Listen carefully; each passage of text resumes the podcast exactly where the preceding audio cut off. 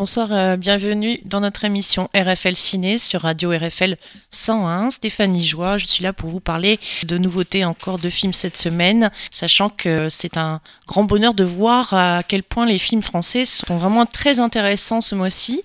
Il y a des sorties euh, vraiment euh, formidables et que ce soit des tons légers ou plus graves, il y a un peu communément une base sur le film qui parle de l'amour universel et j'entends par là de parler de l'amour un peu sous toutes ses formes et peut-être plus loin que ce qu'on a l'habitude de, voir. À la fois, euh, j'avais évoqué euh, la fois précédente Emmanuel Mouret avec Chronique d'une liaison passagère qui pourrait parler de l'adultère et finalement pas tant que ça, mais juste euh, en tout cas de l'amour entre deux personnes au plus simple.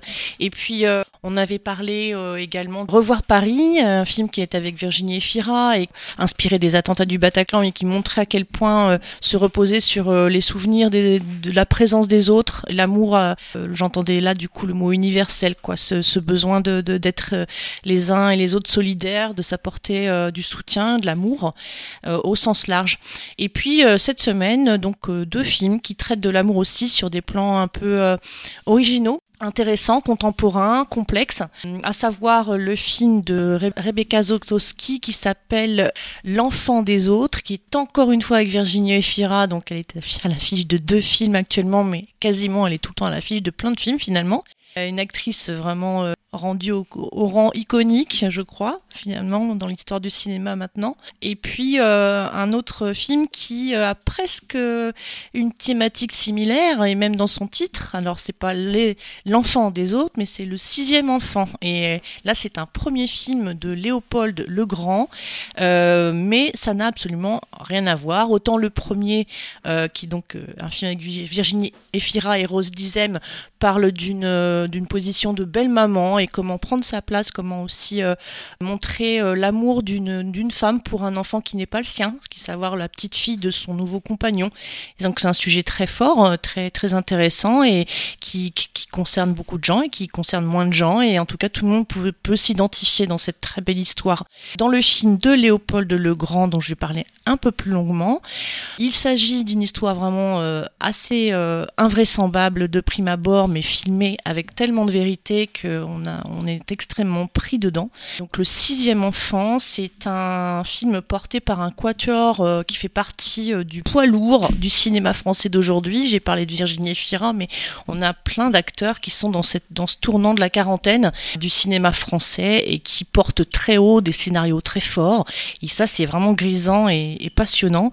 Cet échange entre l'interprète, les interprètes et un scénario bien solide euh, sont déjà bien garants d'un film réussi. C'est le cas de celui-ci. Alors, Sarah Giraudot euh, au casting, euh, Judith Chemla pour les deux femmes et deux hommes, Damien Bonnard et Benjamin Laverne de la Comédie Française. Donc, qui forment un quatuor, mais en fait une histoire de deux couples, deux couples dans un schéma de classe sociale bien différente, puisqu'on a un couple plus de, on va dire, de bobos et qui ont des situations quand même aisées, d'avocats à Paris, euh, interprété par, Benjamin Laverne et Sarah Giraudot. Voilà, un couple qui euh, est en mal d'enfant, euh, qui ne peut pas avoir un enfant, et l'autre couple parallèlement, Judith Chemla, Damien Bonnard, eux, ce sont un peu les, gitans, quoi. Hein. Ils habitent en camping-car sur un camp depuis cinq ans et ils ont cinq enfants. Ça fait beaucoup de cinq. Ils ont cinq enfants et elle attend le sixième. Donc la femme attend le sixième, l'autre couple n'arrive, ils n'arrivent pas à avoir un enfant, ils se rencontrent euh, voilà, ils se plaisent bien, quoi. Ils se tissent un peu des liens entre eux. Donc, eh ben, il va se passer en fait une espèce de trafic assez étrange, euh, assez malsain et surtout hors la loi. Alors, en plus, euh, vu que l'un des deux couples campe des avocats, c'est assez intéressant dans, le scénario. Qui d'autre mieux que Léopold Legrand lui-même pourrait nous parler de ce premier film? Eh ben, ça, ça tombe bien, on va l'avoir en ligne parce que là, on va le contacter. Et il a gentiment accepté qu'on l'invite à discuter de ce premier long métrage. Et on va lui poser quelques petites questions. Allô Allô, bonsoir euh, Monsieur Legrand, c'est Stéphanie Joie d'RFL 101. Oui, bonsoir. Bonsoir, euh, je suis ravie de vous entendre, vous allez bien? Très bien, et vous? Ça va. J'imagine un petit peu sous la tension d'un premier film qui sort en salle, qui vient de sortir mercredi. Oui, bah, même un peu sur la redescente, comme le film est sorti mercredi. Euh, c'est beaucoup d'avant-premières et ça se termine un peu, donc euh, je, relâche.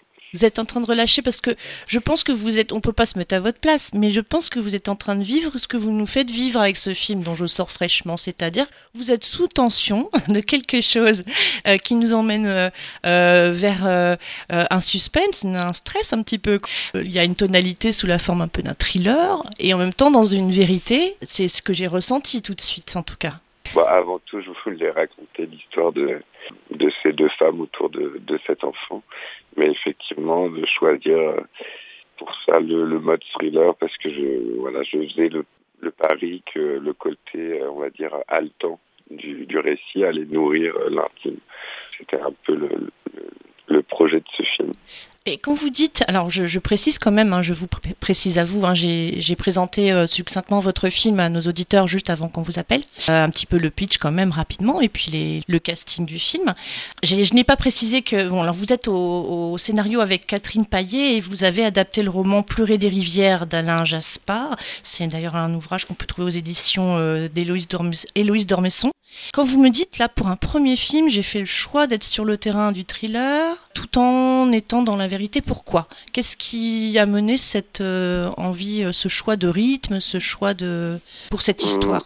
Quand j'ai découvert le roman euh, d'Alain, j'étais très touché par l'histoire de ces de ces deux femmes parce que dans mon histoire personnelle de maman, on va dire, j'ai perdu ma mère quand j'étais enfant et puis j'ai été adopté par une femme devant la loi, donc j'ai grandi avec ça. Donc quand j'ai rencontré le le roman, disons que j'ai eu la possibilité de raconter quelque chose à, voilà, qui, qui me touchait, qui m'habitait intimement, on va dire, où je pourrais y mettre ma sensibilité, et qui en même temps avait, euh, j'avais suffisamment de distance pour pas, pour en parler, puisque c'est pas du tout euh, mon histoire. Après, euh, la, la, manière dont on raconte les choses, ben, moi j'ai ce plaisir de l'histoire et puis l'envie de, voilà, l'envie de construire ce récit pour l'emmener comme un comme un tunnel, on va dire, vers, le drame. Et donc, euh, le choix du mode thriller aussi, parce que je pensais que sur un film comme celui-là, vous, vous l'avez pitché du coup, mais tout, toute forme de discours serait dangereuse. Et donc, et j'avais pas envie de faire un film qui soit psychologisant. Je préférais faire un film euh, avec des ellipses, avec du hors-champ, où le spectateur vit avec les personnages et découvre les choses euh, à hauteur de personnages. Le film est vraiment dans l'intimité de ces deux femmes et de ces deux hommes, de ces deux couples. Il travaille la triangulaire intime-loi morale, mais en essayant de n'être que dans l'intime des personnages. Oui, c'est ça, c'est un drame intime. Et même si on a dit, euh, on a dit ce terme de thriller, alors c'en est pas un non plus dans le sens où c'est pas le film à, sensation euh, qui est là pour nous euh, tenir sur le fauteuil en, plein stress. Hein. Mais il y a, cette forme, c'est vrai, qui est là, mais on est dans un drame intime. Et la grande force, j'ai trouvé, de, de votre film, ce qui fait qu'il est efficace et qu'il est poignant. Il a des paradoxe parce que il y a quelque chose quelque chose de l'ordre du sordide quand même dans cette dans ce trafic cette idée cette, mani cette ce côté manichéen euh, entre les personnages. Et en même temps il y a tellement de sobriété. Voilà c'est ça c'est sur un fil tendu c'est ça qui est atlant mais c'est quand même très sobre. Alors vous l'avez dit, vous l'avez dédicacé à vos deux mamans d'ailleurs, vous le dites dans le générique, on le voit. Moi j'ai trouvé que voilà, ça permettait bizarrement, vu euh, le côté euh, quand même euh, particulier euh, de l'histoire, peut s'identifier quand même. On arrive à, on arrive à, c'est-à-dire que dans, dans l'incompréhension, on arrive à un moment donné quand même à une forme de compréhension envers ces personnages. C'est vrai qu'il y a un lien, euh, je crois que vous avez très bien montré ça, en fait, c'est qu'il y a un lien qui se tisse entre euh, les femmes. C'est vrai qu'il y a de l'empathie, il y a du soutien, il y a une amitié qui se fait. Et puis chez les hommes, il y a une grande sensibilité, un grand soutien pour leurs femmes qui se fait aussi. Et puis finalement, tout ça casse les codes de la lutte des classes, etc. Et puis pour nous, finalement, un petit peu nous parler à tous, quoi. C'est ça Vous avez un petit peu... Euh, en fait, il y avait, euh, vous parlez de sordide, en fait, il y avait dans, la proposition de départ l'histoire de, de couples qui échangent un enfant contre un camion, quelque chose de voilà, qui, qui en tout cas euh, bouscule euh, la morale, où on se dit, mais, enfin, qui choque. Et en fait, au fur et à mesure où moi je tournais les pages de, de cette histoire, je, me, je me rendais compte que, en étant dans l'intimité et au plus proche de ces personnages, euh, si ce n'est je les aimais, au moins je les comprenais. Et je trouvais que c'était intéressant sur la question du, du jugement qui peut s'altérer, c'est-à-dire qu'on préjuge très vite des choses, on, mmh. on caricature, on enferme, euh, et euh, si, on, si on fait un résumé, c'est ces histoires de gens précaires qui vont vendre un enfant à des gens riches. Et en fait, c'était comment aller voir au-delà de ça. Et donc, euh, et donc, oui, de, de, d'en fait raconter dans l'intimité les détresses, de détresses très différentes. La détresse d'une femme qui a un envie, une envie viscérale d'enfant et qui a vécu un parcours euh, classique euh, de fille, puis tenté d'adopter, qui n'y est pas parvenu et qui un jour va rencontrer une femme qui, elle, a son cinquième enfant et enfin un sixième à venir et, et elle a la croyance que cet enfant euh, sera plus heureux loin d'elle parce qu'elle a plus la force de l'élever. C'est la rencontre de ces deux détresses qui évidemment peut paraître, enfin, l'échange auquel elles vont se livrer peut paraître immoral et certainement illégal que sont les lois face aux lois du cœur. Et, Exactement, oui. Votre film interroge effectivement ça. On a l'impression qu'à un moment donné, ça prend le pas, le côté euh, qu'est-ce qu'on fait par amour plus que par raison, mais en tout cas, parce que le personnage de Anne, joué par Sarah Giraudot, bascule vers une forme de, on pourrait avoir l'impression que c'est la folie. Ce qui, mais ce qui est intéressant, c'est que vous ce que vous venez de nous évoquer, moi j'ai envie de résumer euh, l'idée de dire euh, euh, tant qu'on l'a pas vécu qu'est-ce qu'on peut juger quoi. Et, votre film à un, moment aussi on entend la phrase la vie est mal faite mais c'est un petit peu ça. Voilà c'est c'est des fois on juge des situations, mais on n'est pas à la place des gens avec leurs détresses respectives. Effectivement, il y a d'un côté un couple qui est en détresse financière, en détresse sociale, un autre couple qui est en détresse intime de manque d'enfants mais euh, à aucun moment finalement on les, on les, on, les déteste pas et entre eux ils se détestent pas. Hein. Il y a vraiment beaucoup d'amour. C'est vrai que le terme folie, je, je l'associe pas à Anna parce que. elle rationalise en même temps beaucoup, donc c'est paradoxal. Elle est très rationnelle. C'est une femme de raison euh, qui est bien consciente de ce qu'elle entreprend, mais le désir et, l'opportunité, parce qu'on peut dire ça, c'est l'opportunité d'une rencontre aussi, d'une famille qui vient lui proposer de lui confier un enfant, eh ben, elle va aller euh, par des moyens qui, qui vont, eux, au-delà de la raison, accepter, puis s'engouffrer dans cet échange et, pousser pour. Mais voilà, c'était essayer de raconter au plus proche ce, ce qui est euh, ce désir euh, ce désir viscéral. Je crois que le film raconte aussi des, des, des couples et puis des, des, femmes qui arrivent au bout de leur système, c'est-à-dire un système de croyance, un système de la loi aussi euh, pour le pour le couple d'Anna et Julien parce qu'ils sont tous les deux avocats et que et que euh, consciemment elle va décider d'outrepasser la loi. Comme vous le dites, tout l'enjeu pour moi était de le raconter euh, dans une intimité en essayant de travailler l'empathie. Et une fois qu'on les comprend, on se met à les aimer et on se pose la question.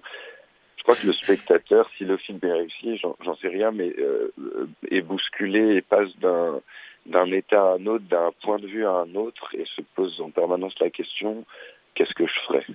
Ouais. Et eh ben je vais vous dire, euh, personnellement, je trouve qu'il est euh, très réussi votre film. Et en plus, ce que vous avez dit, en fait, ce qui est bien, c'est que le champ est large sur tout ça, parce que quand je vois tout ce qu'on est dans une ère où on parle beaucoup aussi dans, l'ordre de l'intimité euh, d'un être, on parle du consentement, hein, quand on va parler de rapports intimes, on va parler de ce qui se fait ou ce qui ne se fait pas, ce qui est jugeable par la loi, etc. Et dans ce film, on peut se poser cette question, justement, on se dit, euh, à, partir du moment, en fait, il y a un consentement mutuel de toutes parts, avec beaucoup d'amour, c'est compliqué en fait d'être face à cette morale.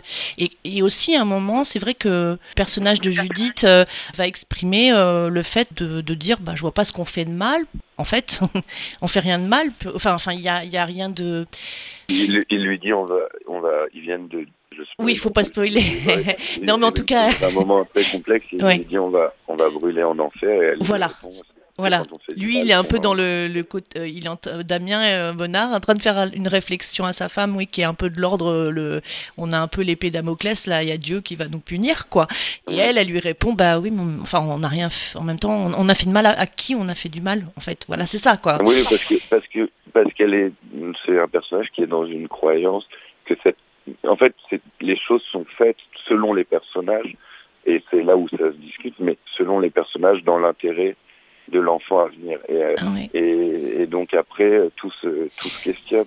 Mais, mais en fait, ce que je voulais dire surtout, c'est qu'on parle beaucoup de transgression, puisque euh, la, la, la, famille de Franck et Mariam sont, sont, des, sont une famille de voyageurs et ils vont aller dans le secret de, de, de, de ce don d'enfant. Ils vont le cacher à leur famille, ils vont le cacher à leurs enfants, ils vont transgresser ce qui leur est peut-être le, le, plus cher. Et puis de l'autre côté, Julien et Anna vont, vont, vont transgresser d'abord la loi, puis, puis être dans le secret par rapport à leur entourage, puisqu'elle elle va faire croire qu'elle est enceinte. et c'est là où ça bascule dans une forme de de névrose, on va dire, et, avec ce faux ventre, etc.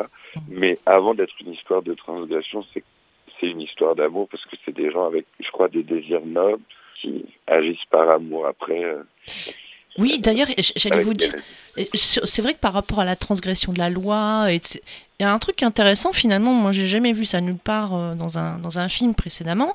Finalement, justement, effectivement, Franck et Myriam on, nous expriment clairement qu'ils ont des convictions chrétiennes. Donc a priori, ce serait sous ce prétexte qu'ils sont contre l'avortement. Ils attendent un sixième enfant, mais il ne serait pas question d'avorter puisque c'est contre, euh, voilà, c'est contre la chrétienté, mais par contre, être contre la loi, leur pose moins de soucis, quoi. Et euh, en fait, euh, voilà, il y a plein de choses comme ça qui, en fait, tout au long. Oui, pardon. Non, c'est juste, c'est, je. En fait, ils veulent, sont justement des gens très droits, même par rapport à la loi. le, personnage de Franck, qui travaille, euh, il fait des déménagements. Il, il, est, on le voit d'ailleurs au début du film, il est très droit justement, alors il a sa droiture aussi pour aller aider son ami euh, qui l'embarque dans un mauvais coup, mais c'est quelqu'un qui dit à quand son fils aîné le confronte en lui disant ce que vous êtes en train de faire, ça se fait pas. Il dit je peux pas faire autrement. Euh, sinon, il faudrait basculer dans l'illégalité. Ça, raconte bien que pour eux, c'est voilà le, euh, la loi, la loi à ce moment-là n'est rien par rapport à à ce qu'ils envisagent être le mieux pour euh, pour euh, pour euh, pour l'enfant à venir. Et moi, ce qui m'intéressait aussi en découvrant cette histoire et ce roman, c'est c'est l'impasse presque philosophique, c'est-à-dire que je comprends très bien pourquoi la loi existe, et c'est pour ça que je voulais pas du tout être dans le discours, je comprends très bien pourquoi la loi existe pour pour empêcher le trafic d'êtres humains, mais quand on se penche sur l'intime de ces personnages-là, euh, on se dit que c'est mal, c'est mal foutu. Voilà. Oui. Et, euh, et, et, je pense que c'est aussi la, c'est la même chose sur euh, est explorer un petit peu ce qu'a ce qu'a ce qu'a pu traverser Anna en essayant d'adopter un enfant et et, et j'ai travaillé avec des, des, femmes qui ont essayé d'adopter pour qui c'était très compliqué et qui à qui sont il y a des psychologues qui viennent et qui sont très intrusifs dans la vie privée et en fait je comprends très bien un psychologue va préparer une famille euh, adoptante et essayer de savoir où un enfant va arriver. Mais il n'empêche que, donc ça a ses raisons d'exister, mais il n'empêche que c'est très intrusif et très douloureux dans le parcours d'une femme qui, rêve d'être mère, qui s'en sent capable et pourtant qui doit justifier à, à un tiers euh, énormément de choses intimes de sa vie. Donc voilà, c'est essayer de travailler dans ces, dans ces entre-deux et voilà, si je dois résumer, le seul, la seule ambition euh, hors de raconter les destins de ces personnages du film, c'est de, c'est je crois de dire, c'est quand même dans des sociétés où il faut dire oui ou non, il faut dire pour ou contre, où on dit blanc ou noir, où il y a oui. des émissions de télé, où oui, il faut lire, il n'y a pas de nuance pour essayer de comprendre voilà. les situations. Là, mm. Exactement. Là, c'est ouais. d'essayer de travailler au-delà de, justement, et dans la nuance de, la complexité de ces vies. Et Mais c'est très bien, c'est très bien retranscrit en fait votre intention, c'est ça, parce que on ressort vraiment du film euh, en étant, on est quand même vraiment empoigné. Il y a, il y a quelque chose. Le, le, film est sobre, il n'est pas dans la surenchère d'émotions, on n'est pas dans le pathos du tout, du tout. On en ressort en tout cas quand même gonflé à bloc et on a et, et ça marche quoi. Votre intention, elle a vraiment je peux pas, je peux pas dire qu'on s'est pris d'affection pour les personnages exactement, mais on, en tout cas, on a compris celles qui fonctionnaient entre eux et on a compris leurs intentions et leur, euh, leur histoire. Et en fait, euh, du coup, on se ressent comme vous, exemple de tout jugement. Et on a juste envie de, de oui, de, de, rester sur cette phrase un petit peu qu'effectivement la vie est mal faite sur certains points quand même, que c'est vraiment un peu des fois des histoires de pas de chance, de pas de le destin de chacun. Euh, oui, on peut pas faire nos petits arrangements. ouais, mais je rajouterais à ça, effectivement, c'est mal foutu, mais peut-être que le film dit aussi ça en sous-texte que malgré tout les rencontres sont possibles parce que c'est aussi, euh, je veux pas éluder ce qu'il y a de social et de la dimension sociale de, de ce récit c'est aussi la rencontre de deux mondes qui se fréquentent pas et qui vont se retrouver autour de l'essentiel dans des relations qui sont complexes parce qu'elles sont euh, à la fois subies et désirées, elles sont marchandes et amicales, elles sont aussi dans une certaine forme de pouvoir. Euh, les gens peut-être avec leurs moyens financiers, mais, les autres parce que cet enfant, c'est eux qui, eux qui le portent. Donc, c'est des relations complexes, mais je, voilà, ces deux, je, sans spoiler, mais ce tableau de ces deux femmes avec cet enfant à la fin, et l'histoire de ces deux mamans autour de leur enfant et de, de la rencontre aussi de ces mondes. Donc, c'est mal foutu, mais quand même la vie est belle. Ouais, quand même la vie est belle. Et, euh, et moi, j'invite vraiment tous nos auditeurs à voir votre euh, film pour euh, toutes ces raisons qu'on a invoquées, puis notamment pour aussi, même il y, a il y a un ton, il y a quelque chose de un peu sec, il y a de la froideur, même dans les tons qui sont optés dans les décors, etc. Mais toujours, en tout cas, à la fois avec ce rythme et cette tension façon thriller, mais un glissement comme ça, assez simple des choses dans l'histoire. La narration, elle est vraiment il y a une aisance, un truc qui nous conduit sans, sans ennui et, qui fait que c'est vraiment, vraiment un moment extrêmement agréable. Donc je recommande vraiment beaucoup ce film. la dernière chose, si je peux. Oui, allez-y, je vous en prie. C'est que c'est donc un film avec une dimension sociale, mais mais c'est pas un film social au sens euh, au sens euh, je sais pas comment dire, ça va faire un petit peu prétentieux, mais au sens français du terme où euh, là il y a quelque chose de plus romanesque et vous dites ce rythme. Et, je crois qu'il y a aussi le le plaisir de l'histoire, quoi. C'est-à-dire qu'on est, on est en tension, le suspense. Je crois qu'on veut savoir ce qu'il advient des personnages. C'est pas un film social misérabiliste qui regarde euh, tout à fait. et, même si vous aviez, même si vous aviez précédemment œuvré en court métrage dans le documentaire, effectivement, il n'y a, y a, rien de cette honneur-là. On est vraiment dans un film de fiction et on n'est pas, effectivement pas dans une démonstration euh, sociale, mais on, on voit deux, deux mondes opposés, deux, deux mondes sociaux, effectivement, mais ce serait peut-être plus une portée, je dirais, sociétale universelle autour de, valeurs humaines et de cœur. Et ça, c'est ce qui, qui en fait vraiment toute sa belle richesse. c'est un film d'émotion. c'est un film d'émotion. Alors bravo vraiment pour un premier film. Euh, c'est d'un beau coup de maître et merci euh, d'avoir répondu à mes questions, Monsieur Legrand. On va mettre la bande-annonce de votre film. Je vous dis au revoir. Merci. Monsieur Meyer, vous dites Franck, oui. Oui, maître. Monsieur Meyer est là qui souhaiterait vous voir. Excusez-moi, c'est un peu la course aujourd'hui là. Vous avez une urgence? Voilà, avec Myriam, on a un problème.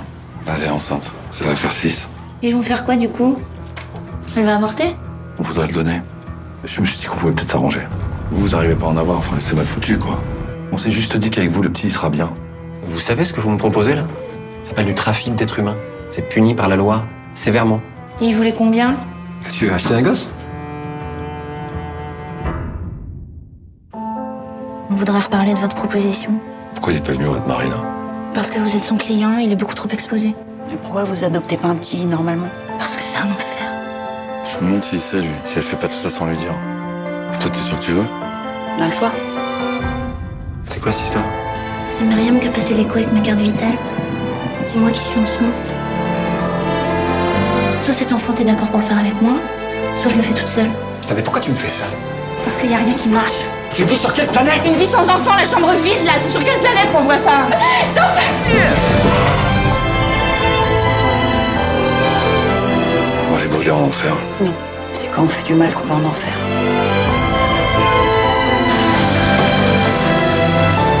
Y a aucune raison que personne sache quoi que ce soit. Anna?